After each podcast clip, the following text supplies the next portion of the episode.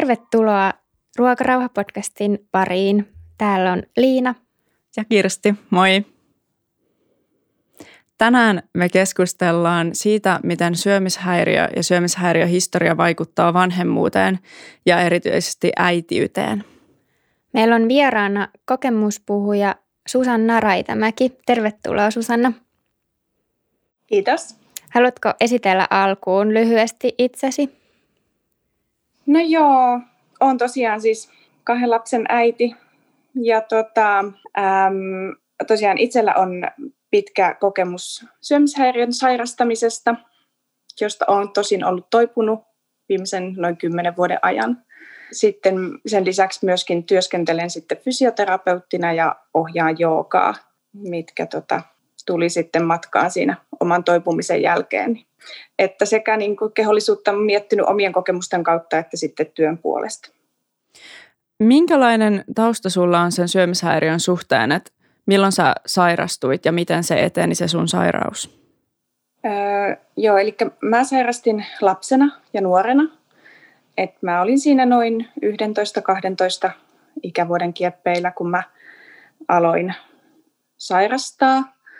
Ja oikeastaan se, että mä olin ihan toipunut, niin kesti sinne päälle parikymppiseksi saakka eri vaiheiden kautta sitten, että semmoinen noin kymmenisen vuotta siinä se syömishäiriö kulki elämässä mukana. Sairastitko sä jotain niin kuin tiettyä syömishäiriöä vai oliko sulla vaihtelevaa se oireilu? No varmaan eniten se menisi niin kuin siihen anoreksian ensin puoleen ja sitten sen jälkeen pulimian puoleen noin niin kuin karkeasti lokeroituna. Syömishäiriöllä on tosi tyypillistä, että se voi just kestää kauan ja muuttaa muotoaan. Että... Saiko sä sit jonkinlaista apua siihen toipumiseen? Öö, sain, että olin onnekas sitten kyllä, että sattu kohdalle kouluterveydenhoitaja, joka niin kuin nappasi silloin kanssa, otti vakavasti ja laittoi eteenpäin sitten juttelemaan niin kuin nuorisopsykiatrialle ihan avokäyntejä ja sieltä sitten sain sitä kautta sitten pitkän linjan sitten keskusteluapua, mikä jatkui sitten sinne nuoreksi aikuiseksi saakka. Että se ihan ammatillista keskusteluapua sitten saanut ja sitten toki myös sitten vertaistukiryhmä aikanaan sylissä oli kanssa yksi merkityksellinen juttu siihen toipumisen tueksi. Ja sitten oma joogaharjoitus, se tuli mulla sitten siinä noin parikymppisenä tutustuin joogaan, niin se kanssa kyllä osaltaan sitten tuki semmoista uudenlaista kehosuhdetta, niin kuin ehkä enemmän semmoista kokemuksellista kehosuhdetta ja sitä, että mikä musta tuntuu hyvältä, kuin, niin kuin se, että miltä mun keho näyttää tai, tai niin kuin, onko, se nyt, onko mä nyt sopiva. Joo, kuulostaa hyvältä ja jooga on pysynyt sitten sun matkassa kaikki nämä vuodet. Joo, on. Miten sä voit tällä hetkellä sen syömishäiriön suhteen sitten? Ootko kokonaan toipunut siitä? Olen kokonaan toipunut. Joo, mä voin, voin hyvin syömishäiriön suhteen. Ähm, että tavallaan mä koin, että mä kävin sen polun ja ne kierrokset niin kuin loppuun niin, että jossain vaiheessa vaan vähän niin kuin kasvo ulos siitä tai äm, tuli, tuli semmoinen tunne, että tai tunne ei ole ehkä vähän liian kepeä sana, mutta siis tuli niin kuin vaan, huomas, että, että mä en enää tarvitse sitä konstia niin kuin ollakseni haastavien tunteiden kanssa, mitä elämä meillä kaikilla tuo välillä tullessaan. Että tota, olen toipunut ja olen ollut tosiaan nyt niin kuin sieltä melkein kymmenisen vuotta toipunut. Että toki sitten se syömishäiriön sairastaminen jättää semmoisen omanlaisensa herkkyyden niin kuin tavallaan havainnoida maailmaa ja ehkä kun kuulee jotain kahvipöytäkeskusteluita tai ihan muiden ihmisten, niin joskus särähtää korvaa, että auts, että toi olisi voinut laukasta syömishäiriön tai toi voisi laukasta syömishäiriön. Ei kaikilla toki ja se on aina monen asian summa. Harvoin se on ainoastaan yksi juttu tai ei varmaan ehkä koskaan olekaan. Millaisia asioita ne on? Tuleeko sinulle mieleen joku esimerkki näistä tämmöisistä kommenteista? No ehkä jotain sellaisia, niin kuin, että jos kuulee vaikka, että niin kuin lapselle jutellaan kahvipöydässä jotenkin sillä, että että älä nyt ota enää toista munkkia, että, että siitä vaan posket ja vatsa kasvaa. Mm. Niin silloin tulee heti sellainen, niin kuin, että, että voi, että ei lapselle kuulu sanoa niin kuin noin. Että lapsen pitäisi ruveta miettiä, että, että niin kuin sen, laiduttamista tai sen ideologian kautta tai sen kautta, että, että jos mä syön, niin tavallaan voiko mun kroppa muuttua siitä vääränlaiseksi. Et, et se on semmoista ajattelua, mitä mä ajattelen, että niin kuin ei lapset tarvitse sellaista. Ei, eikä kukaan. Eikä Et, kukaan. Niin, se on, niin, se on hauska, miten, miten jotenkin monille se on tosi semmoinen tavallinen ja niin kuin kepeä kommentti vaikka kahvipöydässä tuommoinen, että, että älä ota lisää, että pyöristyt tai, tai jotakin, että mä en voi nyt ottaa, kun mä oon vähän pyöristynyt tässä viime aikoina. Mutta sitten just kun on syömishäiriöhistoria, niin on todella herkistynyt noille kommenteille eikä, eikä siedä niitä oikeastaan yhtään. Niin ja sitten tulee tavallaan itselle sellainen olo, että voi vitsi, että voitaisiko nyt vaan niin kuin nauttia tästä, niin kuin, että nyt meillä on tässä tämä ihana ruoka ja niin kuin syödään sitä ja nautitaan siitä. Ja sitten elämä jatkuu, syödään jotain muuta seuraavalla kerralla ja mm. tavallaan, että ei tarvitse sellaista huolta siitä, että, että kun nyt mä syön jotain hyvää, niin vähän niin kuin semmoinen huoli jo siinä, että tämä tekisi nyt jotain muka pahaa tai mm, tämä pitäisi joo. jotenkin kompensoida jotenkin tai tai näin, vaan että entäs mä voin vaan rauhassa syödä tämän ja elämä jatkuu ja na, niin kuin nauttia siitä ja luottaa siihen, että se eh, elämä itsessään niin kuin ja kompens, että ei tapahdu mitään. Mm. Toi on tosi tärkeä. Tota, kuinka monta vuotta sä sitten suunnilleen ehdit olla siinä terveenä ennen kuin sä sait ensimmäisen lapsen? Öö, noin, noin viisi vuotta että useamman vuoden tosiaan. Raskauden aiheuttamat muutokset kehossa voi olla kenelle tahansa aika haastava kohdata, vaikka ei olisikaan syömishäiriöhistoriaa, mutta erityisesti jos on syömishäiriöhistoriaa, niin miten sä oot kokenut raskaudet ja niiden aiheuttamat muutokset sun kehossa? Öm, no ehkä päällimmäisenä mulla nousee siis sana kuitenkin kiitollisuus että, että mä oon ollut kauhean niin kuin kiitollinen siitä, että mä oon voinut tulla raskaaksi ja voinut saada lapsia.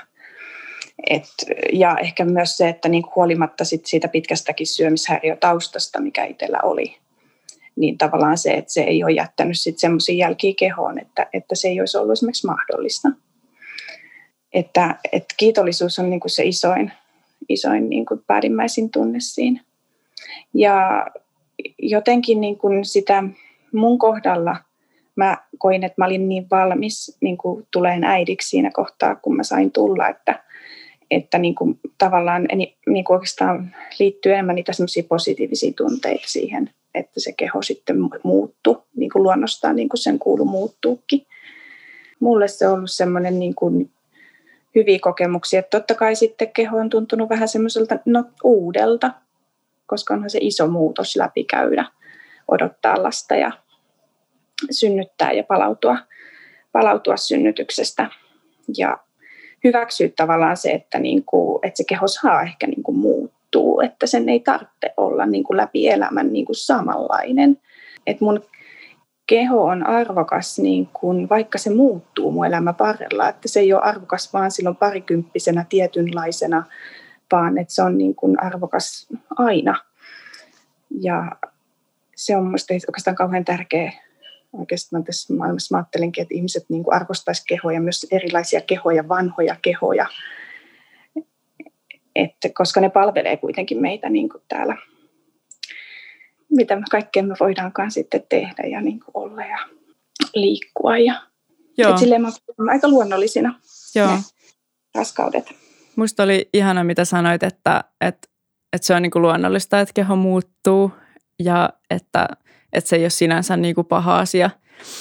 Et ehkä nykyään just somenkin kautta ja noin, niin luodaan hirveästi paineita esimerkiksi raskaana oleville ihmisille ja synnyttäneille, että pitäisi palautua tietyn näköiseksi ja vaikka samannäköiseksi kuin on ollut aiemmin ja pitäisi palautua tietyssä ajassa ja muuta. Mutta ehkä semmoinen armollisuus omaa kehoa kohtaa unohtuu siinä herkästi. Niin, ja ehkä tavallaan oman sitten taas ammatin kautta, kun on fysioterapeutti, niin ajattelee, niin kuin, että se palautuminen, niin ää, ei ole niinkään tärkeää se, että se keho muut, palautuisi tavallaan takaisin ihan just saman näköiseksi kuin se oli ennen, vaan ehkä mä ajattelen, että tärkeää on se, että se keho palautuu silleen, että tietyt tukilihakset on sitten aikanaan tarpeeksi vahvoja taas sit vaikka tukemaan selkärankaa, jotta niin kun se keho tavallaan jaksaa eikä tule sit vaikka kipuja tai tämmöisiä niin myöhemmin. Et mutta tavallaan nekin on semmoisia syviä tukilihaksia, jotka ei näy päälle päin oikeastaan. Että, että enemmän tämmöisen kautta, että se keho niin kuin olisi semmoinen niin kuin toimiva. Ja tietenkin kaikista tärkeää, että niin kuin olisi hyvä olla omassa kehossa. Että. Sä mainitsit äh, tuosta kiitollisuudesta ja siitä, että, että olet kiitollinen siitä, että, että pitkän sairastamisen jälkeen keho palautui sellaiseen tilaan, että oli mahdollista tulla raskaaksi, niin oliko se semmoinen asia, mitä sä vaikka mietit siinä niin kuin sairastamisen aikana, se mahdollisuus tulla raskaaksi? Mä en ehkä silloin vielä osannut kauheasti edes ajatella sitä. Että kun mä olin sen verran nuorempi, että mä en ehkä ajatellut vielä äitiyttä siinä vaiheessa. Tai sitä, niin että mitä se mulle merkitsisi, jos mä en vaikka saisi lapsia. Että ne ei ollut niin kuin pinnalla ne ajatukset, että – että tota, sairastaessa mä muistan, että niin kun yksi semmoinen herättävä kommentti oli joskus siinä niin kuin ehkä 14-15 tai jotain semmoista kieppeillä, että joku sanoi mulle joku terveydenhuollon ammattilainen, että hei, että, että hei ymmärräksä, että jos, jos et sä tota, niin kuin nyt tavallaan syö riittävästi, niin sä et niin kuin kasva. Että, että tavallaan, mä luulen, että mä olin vähän itse asiassa nuorempikin kuin se 14 silloin aika. Että tavallaan vielä pituuskasvu oli kesken tavallaan semmoinen, niin kuin, että hei, että okei, että tämä mitä mä teen, niin voi oikeasti niin kuin jättää jäljet mun kehoon. Ja ehkä pysäytti vähän silleen, että haluanko mä sitä niin kuin todella. Se on ehkä, mutta tosiaan se äitiys tuli vasta niin kuin myöhemmin sit parannuttua niin kuin ajankohtaiseksi. Mä luulen, että tuo äidiksi tuleminen on sellainen, mitä moni miettii, miettii siinä sairastamisen aikana ja se voi olla sellainen – tuskallinenkin ajatus, että, että mitä jos nyt sitten tämän takia ei voikaan tulla äidiksi. Mm. Mutta sinänsä se voi olla hyväkin ajatus, jos se motivoi esimerkiksi toipumiseen tai, mm. tai niin kuin lähtee paremmalle tielle sitten sen syömishäiriön suhteen. Mm. Joo. Mm. mm. Miten sä koit vaikka raskausaikana, kuvasit vähän sitä suhdetta kehoon, mutta millaista sulla oli vaikka se painon seuraaminen neuvolassa, liittyykö siihen mitään ahdistusta? No mä ehkä etukäteen päätin suhtautua siihen sille aika kepeästi, että mä, mä en mun arjessa, mä en omista vaakaa, koska mä en koe sitä niin kuin tarpeelliseksi. Mä tunnen mun omista vaatteista sen, että, että millainen mun keho on, että onko se tavallaan suurin piirtein siinä, niin kuin, että ei mun tarvitse joka päivä tietää niin kuin jotain lukemaan. Et sitten kun käy siellä neuvolasta, että okei, no täällä nyt seurataan tätä painoa, niin mä vaan kävin vaalla ja tavallaan en kauheasti sitä ajatellut sitä sitten sen enempää. Että ajattelin, että nämä, mä oon jo käynyt nämä kierrokseni näiden niin kuin lukemien kanssa, että en jaksa nyt ruveta enää miettiä, että, että Joo. Sillä. Mm.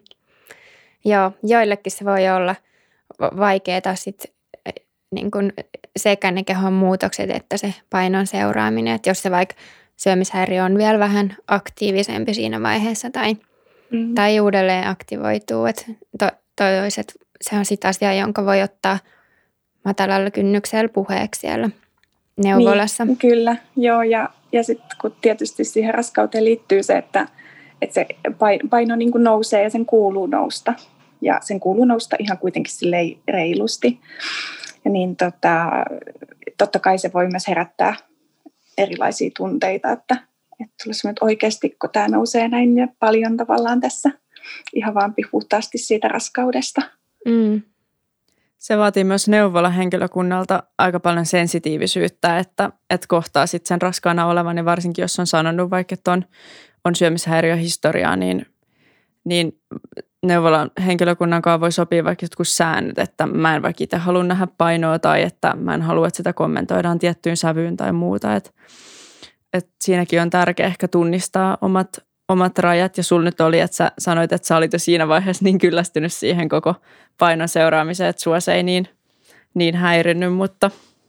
Mm, mutta hirmu tärkeä niin kuin kyllä terveydenhuollossa toi niin kuin asia herkästi niin kuin, niin kuin ollut suhtautua sellaisella herkkyydellä siihen ja, ja niin kuin ymmärtää jotenkin se, että ne sanavalinnat voi olla tosi merkityksellisiä, mitä sitten siinä asiakaskohtaamisessa käyttää. Että.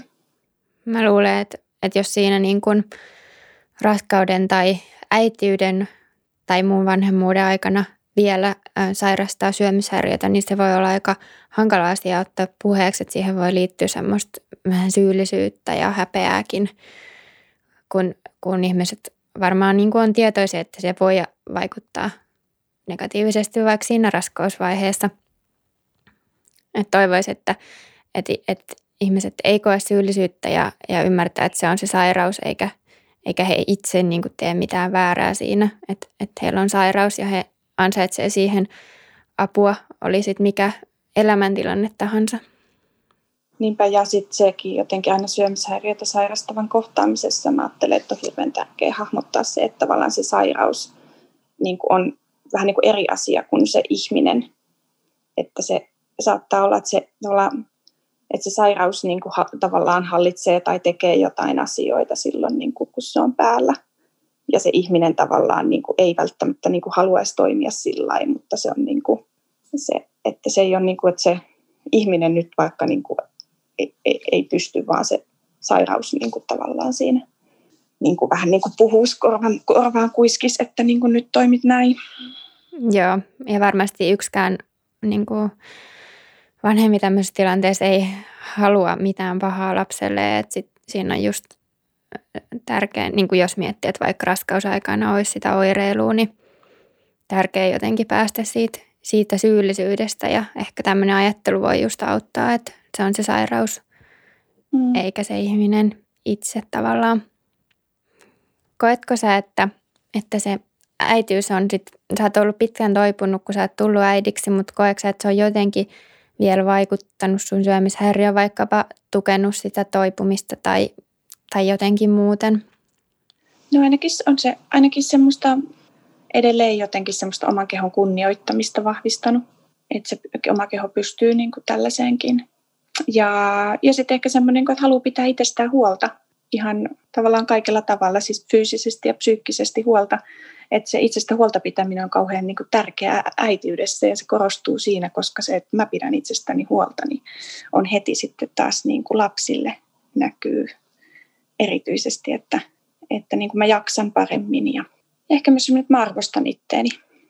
Että toki äityyteen liittyy välillä se, että niin kuin univelkaa kertyy, yöt saattaa olla rikkonaisia eikä niin kuin aina jaksa vaikka niin kuin samalla tavalla liikkua tai jotain pukeutua viimeisen päälle tai, tai ehkä sellaisia asioita, mitä ennen lapsia niin kuin jakso.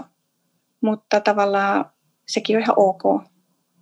Että tavallaan silleen kuunnellaan sitä, mikä on niin kuin oleellista niin kuin siinä hetkessä ja niillä voimavaroilla, mitkä niin kuin on vaikka meneillä. Että, että just se, että ei aina tarvitse pystyä niin kuin samaan, eikä voi kukaan meistä pystyä niin kuin samaan, että olipa siinä kyseessä niin kuin työ tai liikunnat tai näin, että tavallaan se, että jos aina vaatisi, että mun tarvii yhtä paljon niin kuin pystyy joka elämäntilanteessa, niin se olisi niin kuin aika niin julmaakin itseä kohtaa, että, että sille ei semmoista armollisuutta oppinut tässä matkan varrella. Se varmaan välittää myös lapsille sellaisen viestin, että, että he oppii ehkä semmoiseen itsestä huolehtimisen kulttuuriin myöskin, myöskin itse sitten. Joo, ja sitten se just, että se itsestä huolehtiminen on yhtä lailla, se on sekä niin kuin riittävää lepoa, että toisaalta sitä, niin kuin, että ulkoillaan ja liikutaan, jos nyt ajattelee liikunnan saralla, että on aina tärkeää on ne niin kuin molemmat, että et silloin kun väsyttää, niin silloin on parempi levätä. Ja sitten taas kun tuntuu, että on energiaa enemmän, niin käydä liikkumassa ja toki sitten on se liikuntakin antaa sitten toisaalta semmoista jaksamista. Mutta se on kyllä, mä ajattelen, että lapsille, lapset ottaa tosi paljon mallia silleen vanhemmistaan. Ennen kaikkea hän oppii mallin kautta. Niin se, että miten mä, niin kun, millaista esimerkkiä mä heille tarjoilen, niin kuin vaikka siitä, miten mä suhtaudun itseeni ja mun kehooni, niin on heille heti semmoista niin kuin sitä niin kuin vahvinta oppia, varsinkin näillä niin kuin elämän alkuvuosina, kun he on paljon tässä kotona. Luuleeko, että se sun syömishäiriöhistoria on vaikuttanut siihen, että minkälaisen mallin sä oot halunnut näyttää lapsille vaikka, että miten sä suhtaudut sun omaan kehoon? Mm, ainakin se on varmasti niin kuin, ähm, vahvistanut sitä tiedostamista, että, että niin kuin miten tärkeää on niin kuin, antaa semmoista, ähm, tai että mikä se, miten tärkeää on niin kuin tavallaan antaa arvostavaa niin kuin kehosuhtautumista esimerkkinä sen sijaan, että mä vaikka niin kuin, niin kuin mollaisin itseäni tai sanoisin itseäni niin kuin, jotenkin puhuisin ikävästi niin kuin omasta kehostani lasten kuullen. Ja sitten taas toisaalta, mikä on yhtä tärkeää muistaa, että, että sekin, että vaikka mä en puhuisi omasta kehostani romasti, mutta mä vaikka kommentoisin toisten kehoja katellessani vaikka TV-ohjelmia, että katon nyt että totakin, niin kuin, että se onko se nyt muuttunut tuolla tavalla tai niin kuin tavallaan, että ylipäänsä että se small talk olisi sellaista, että kommentoidaan toisten kehoja, kokoja, kokoja muuttumisia, laihtumisia, niin se on yhtä lailla lapsille sitä niin kuin esimerkkiä siitä, että miten tässä maailmassa kuuluu suhtautua kehoihin. Ei ainoastaan se, että miten mä suhtaudun mun omaan kehoon. Ja mä en niin kuin näe edes mitään syytä niin kuin puhua sillä tavalla, että mä arvostelisin kenenkään toisen kehoa. Se on musta ihan tavallaan turhaa energiahukkaa. Mutta sen tämän omien kokemusten kautta niin kuin näkee niin selvästi, että, että ei halua ja se on tarpeetonta. Miten muutoin kuin itseäsi arvostamalla sä pyrit vaikuttamaan sun lasten niin kuin mahdollisimman terveeseen kehosuhteeseen? Onko sulla jotakin kehuksa heitä vai miten se susta vois, miten voisi muodostaa semmoisen mahdollisimman terveen kehosuhteen omille lapsille? Mä ajattelen tosiaan, niin kuin, että, että lapsilla niin kuin luonnostaan ensinnäkin on positiivinen kehosuhde itseensä. Että lapsethan on hirveän niin kuin tavallaan ihastelee kehoja, omaa kehoa, toisten kehoja, äidin ja iskän kehoja. Tavallaan että sen, niin just sen esimerkin kautta, miten puhutaan, niin kuin mä äsken tuossa jo, mitä samaa mitä äsken juttelin, niin tavallaan sen kautta sitä vahvistaa. Sitten toki toisaalta niin kuin joskus, kun lapsi vaikka taputtaa omaa vatsaansa tai jotain kohtaa, niin kuin tavallaan saatan sanoa, niin kuin, että, että ihana masu, tai, mutta en mä aina välttämättä sano. Siis sille, että se on vaan jotenkin silleen, että en mä niin lähde liikaa korostamaan toisaalta sitä kehoa. Ei ole ihan helppo pukea sanoiksi tätä, koska tuntuu, että tavallaan tekee joitain asioita niin, niin kuin luonnostaan.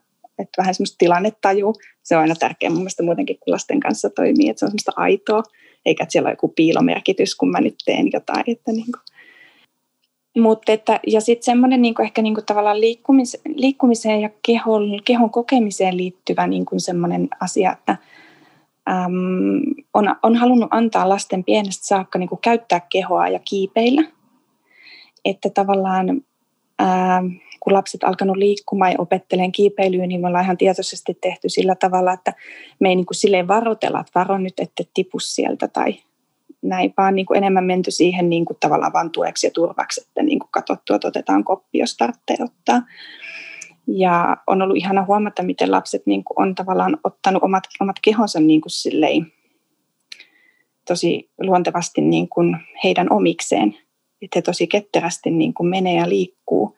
Ja se on musta myös semmoista ihanaa semmoista sanatonta kokemusta siitä, että mulla on tämä keho ja mitä kaikkea mä pystynkään sen kanssa tekemään että, että ei ainoastaan se, että keskityttäisiin siihen, että, niin kuin, että miltä se näyttää, miltä me näytetään ulospäin. Näytetäänkö me kauniilta tai ihanilta vai niin kuin, miltä me näytetään. Että tavallaan siinä on aina kuitenkin vähän semmoinen arvotus myöskin mukana, jos sanoo, että sä oot, niin kuin, nyt sä oot ihana, kun sä oot tällainen. Ja jos, niin kuin, että siinä aina se kolikon kääntöpuoli myöskin. Että mikä on myös hyvä niin kuin aina miettiä, että kun sanoo jotakin asiaa niin kuin ihanaksi, niin mikä sitten ei taas ole ihanaa mun mielestä tai jonkun mielestä. Ja miettiä sitä, niin kuin, että mitä korostaa. Mutta et se, että tavallaan se, että lapset oppisivat sen, että hei, että on ihana niin kuin tehdä asioita omalla keholla, tanssia, kiipeillä, pyöräillä, äm, heittää kuperkeikkoja, tehdä erilaisia jumppaliikkeitä tai jookaliikkeitä ihan vaan siksi, että se on niin kuin hauskaa, että me tämmöistä voidaan tehdä. Ei siksi, että olisi niin kuin, tarvitsee olla niin kuin erityisen hyvä jossain, vaan siksi vaan, että se on kivaa. Et ehkä niin kuin semmoista mä haluan niin kuin enemmän korostaa, mitä mä ajattelen, että on sellaista maailmaa, mikä tavallaan niin kuin vie pois siitä syömishäiriömaailman katsomuksesta. Ei mietitäkään niin paljon sitä, että onko mun keho sopiva, vaan se just, että onko vaan niin kuin hyvä olla ja tehdä ja mitä mä haluan tässä maailmassa niin kuin tehdä ja mitä mä voin opetella tekemään. Ja. Semmoista niin kuin itseluottamusta, että nyt tuli ainakin tässä hetkessä tällaisia. Joo, toi mitä sä kuvasit, että – mitä sä haluat tavallaan välittää sun lapsille, niin, niin tuli mieleen, että se on vähän sama, mitä sä oot tavallaan itse oppinut sen joogan myötä, mitä sä sanoit tuossa aluksi, että siirtyy jotenkin siitä, niin kuin, että miltä se keho näyttää ja millainen se on, niin enemmän just siihen niin kuin kokemuksellisuuteen ja siihen.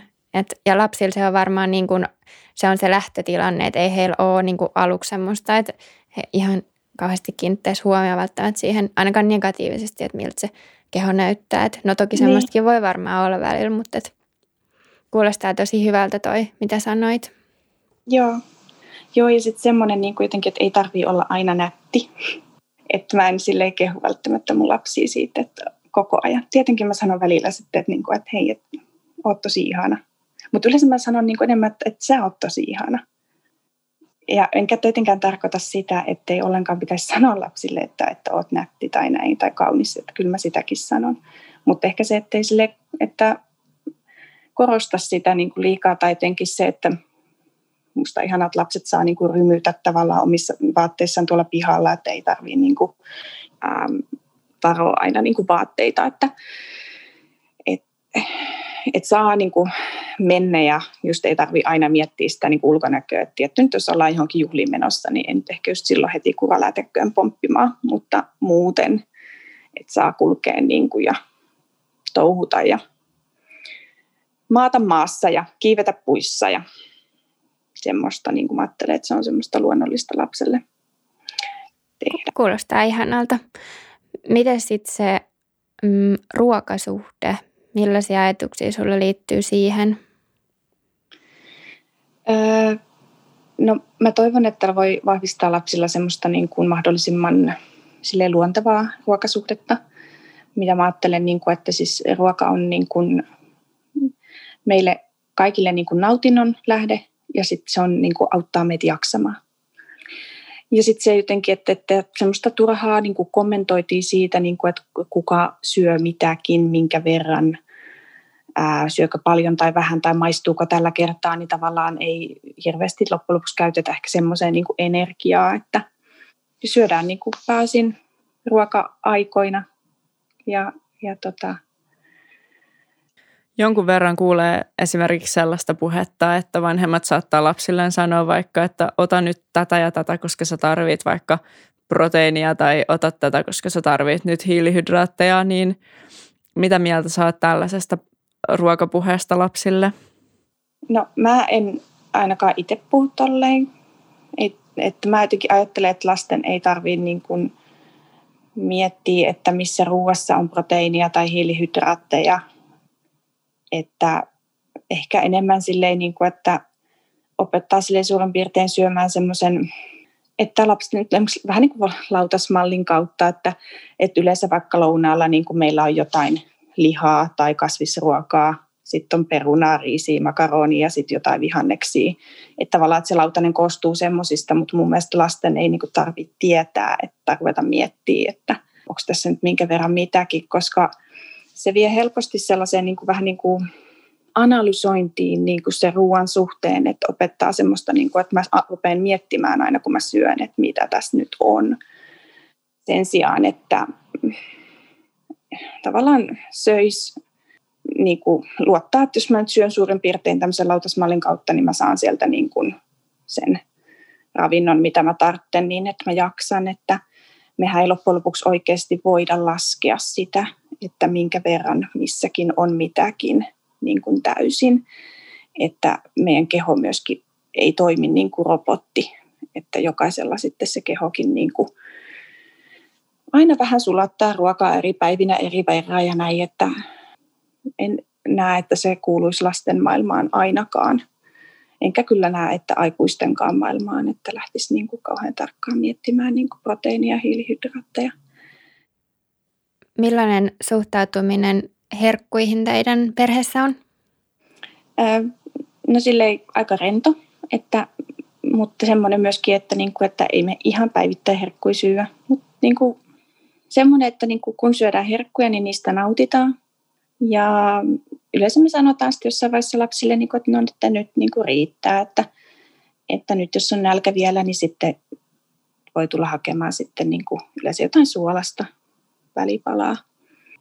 Se, että tavallaan jotenkin niin kuin, että nautitaan siitä, että ei ainakaan jälkikäteen ruveta sitten puhumaan, että, että jotenkin sillei syyllistävään sävyyn tai semmoiseen niin harmittavaan sävyyn, että tulipas nyt syötyä niin kuin paljon herkkuja, että kyllä nyt sitten niin kuin vatsa kasvaa tai jotenkin tämmöistä, että sitä ei ainakaan mm. Toi on hyvä pointti ja musta ihana, että tuommoinen otetaan huomioon, koska hirveän paljon on sellaista puhetta myöskin, että hitsi kun söin sen ja sen asian, että ainakaan sit lasten kuulen ei, ei sellaista puhu. Ei, niin. Joo, että nautitaan siitä, mitä syyä ja, ja niin kuin, sitten jatketaan matkaa, että, että se on ehkä se pääasia. Ja ja sitten niin kuin, että ollaan lapsille niin kuin puhuttu tavallaan siitä, että kun, että tavallaan, että kun ollaan kuitenkin mietitty sitä, että joskus vanhempien täytyy vetää niin kuin rajoja sen suhteen, että niin kuin kuinka paljon vaikka niin kuin karkkia tai jotain syödään, että niin tota, sitten vaan niin sanottu, että nyt riittää, että ei me aina olla edes perusteltu ja sitten mä olen joskus puhuttu siitä, että, että niin kuin, et esimerkiksi jos, söis, jos mä syötäisiin niin pelkästään karkkia vaikka koko päivä, niin kuin ettei ollenkaan, niin, niin sit rajoitettaisiin, niin ää, me, jak, me jaksettaisiin silloin, että monet herkut tavallaan niin kuin ei loppujen lopuksi vie nälkää, vaan ne niin kuin vie nälää vaan tosi pieneksi hetkeksi ja sitten hetken päästä uudestaan nälkä. Et sen takia tavallaan on, on niin kuin hyvä syödä pääosin sellaista ruokaa, mistä, niin, millä, minkä avulla jaksaa niin kuin pitkään ja hyvin. Että ne herkut on sitten niin kuin sen takia niin kuin eri asia. Joo, toi on hyvä tapa jaotella niitä, että ei sen takia, että nämä nyt lihottaa tai jotenkin, vaan just toi, toi jaksaminen, jaksamispointti on, kuulostaa, kuulostaa hyvältä. Sulla itselläsi on ollut äitiyden aikana ilmeisesti hyvin terve keho- ja ruokasuhde, että sä oot ollut toipuneena siitä syömishäiriöstä. Mutta onko sulla antaa mitään vinkkejä sellaisille äideille, jotka sairastaa syömishäiriöitä vielä sen äitiyden aikana tai vanhemmille ylipäätään? Mm. Että miten voisi esimerkiksi tukea sitä lasten tervettä ruoka- ja kehosuhdetta, jos sellaista ei itsellä ole? Ähm, no ainakin siis varmasti jokaisen perheen tilanne on niin kuin tosi omanlaisensa, joten kannattaa varmasti myös tietyllä tapaa niin kuin luottaa siihen. Mutta varmasti ainakin se, niin kuin, että on tosi tärkeää niin kuin itselleen saada niin kuin, ja hankkia tavallaan riittävästi tukea ja apua. Ihan niin kuin olipa se ammattiapua, mutta myös sit semmoista, niin kuin, että on riittävästi aikaa itselle, omaa aikaa, lepoaikaa. Että se kuitenkin kaikki niin kuin heti heijastuu sit siihen perheen dynamiikkaan ja oman, oman jaksamiseen. Ja sitten ehkä niin kuin tavallaan se, että, että jos se syömishäiriö on yhä päällä, niin, niin ehkä voi niin kuin tiettyjä asioita sitten ainakin vaikka miettiä, että jotain juttuja, mitä mä en halua jutella lasten kuulen, että tiedostaa sitä. Ja sitten, mutta se, on kans, että se riippuu tosi paljon siitä kanssa, minkä ikäiset ne lapset on, että minkä verran voi jutella niin kuin lasten kanssa. Että mulla itsellä on aika pienet lapset, että isompien, ihan isojen koululaisten kanssa ehkä pystyy eri tavalla jo juttelemaankin vaikka niin kuin sairauksista, että, että nyt on tällainen niin kuin sairaus äidillä tai isällä, että, että sen takia niin kuin äidille tai isälle tulee tällaisia ajatuksia mieleen tai niin kuin näitä, se on myös tosi yksilöllistä, että, mutta että varmaan se on enemmän sitä, että tiedostaa sitä, niin kuin, että oman toiminnan sanojen merkityksiä ja sitten sillä tavalla pystyy vähän tietoisemmin valitsemaan, että mitä meidän perheessä sitten sanotaan tai käytetään. Mm, ja paljon niitä, mitä sä oot sanonut, vaikka se, että miten puhuu jostain muista kehoista, miten nä- näkee vaikka telkkarista tai tarkemmin, että, että ei puhu niistä, niin että niitähän varmasti pystyy niin kuin sellaisiin asioihin just kiinnittää huomiota, vaikka, vaikka se oma mm, keho- ja ruokasuhde ei, ei olisi niin kuin ihan terve ja jotenkin mä ajattelen, että ei ole niin kuin, että kenenkään ei tarvitse muuttua yhtäkkiä jotenkin täydelliseksi ihmiseksi, kun tulee vanhemmaksi, mm. että kun hän on just silleen reflektiivinen jotenkin ja avoin just avun hakemiselle ja, ja tuelle ja sitten mm. ehkä lapsille just sit ikätasoisesti voi vähän niin kuin niitä asioita avatakin, että toki ei ihan pienille varmaan vielä, mutta. Mm. Neuvolastakin luulisi saavan tukea tällaiseen ja sitten on just esimerkiksi nämä sylin vertaistukiryhmät ja muut, missä varmasti voi puhua myöskin vanhemmuudesta ja, ja sitten siitä, että miten välittäisi omille lapsilleen mahdollisimman terveet ruoka- ja kehosuhteet. Mm. Ja mä pidän tosi tärkeänä sitä, että ei, vaikka se on helpommin sanottu kuin tehty, mutta että ei olisi sitä syyllisyyttä, koska ei kukaan valitse sairautta. Että et se on, kukaan ei halua niin kuin sairastaa ja, ja olla samalla vanhempi, että, että jotenkin löytäisi sen armollisuuden myös itseään kohtaan. Niinpä. Ja, ja sitten se on myös kauhean tärkeä lapsille malli siitä, että niin äiti tai isäkään ei ole täydellinen. Että tavallaan se, että, mekin, että vanhemmatkin on keskeneräisiä erilaisissa asioissa. Ja, niin kuin, ja kyllä mä niin ajattelen, että lasten kanssa voi opetella luomaan pitkin elämää semmoista mahdollisimman avointa ja hyvää keskustelusuhdetta niin erilaisiin asioihin.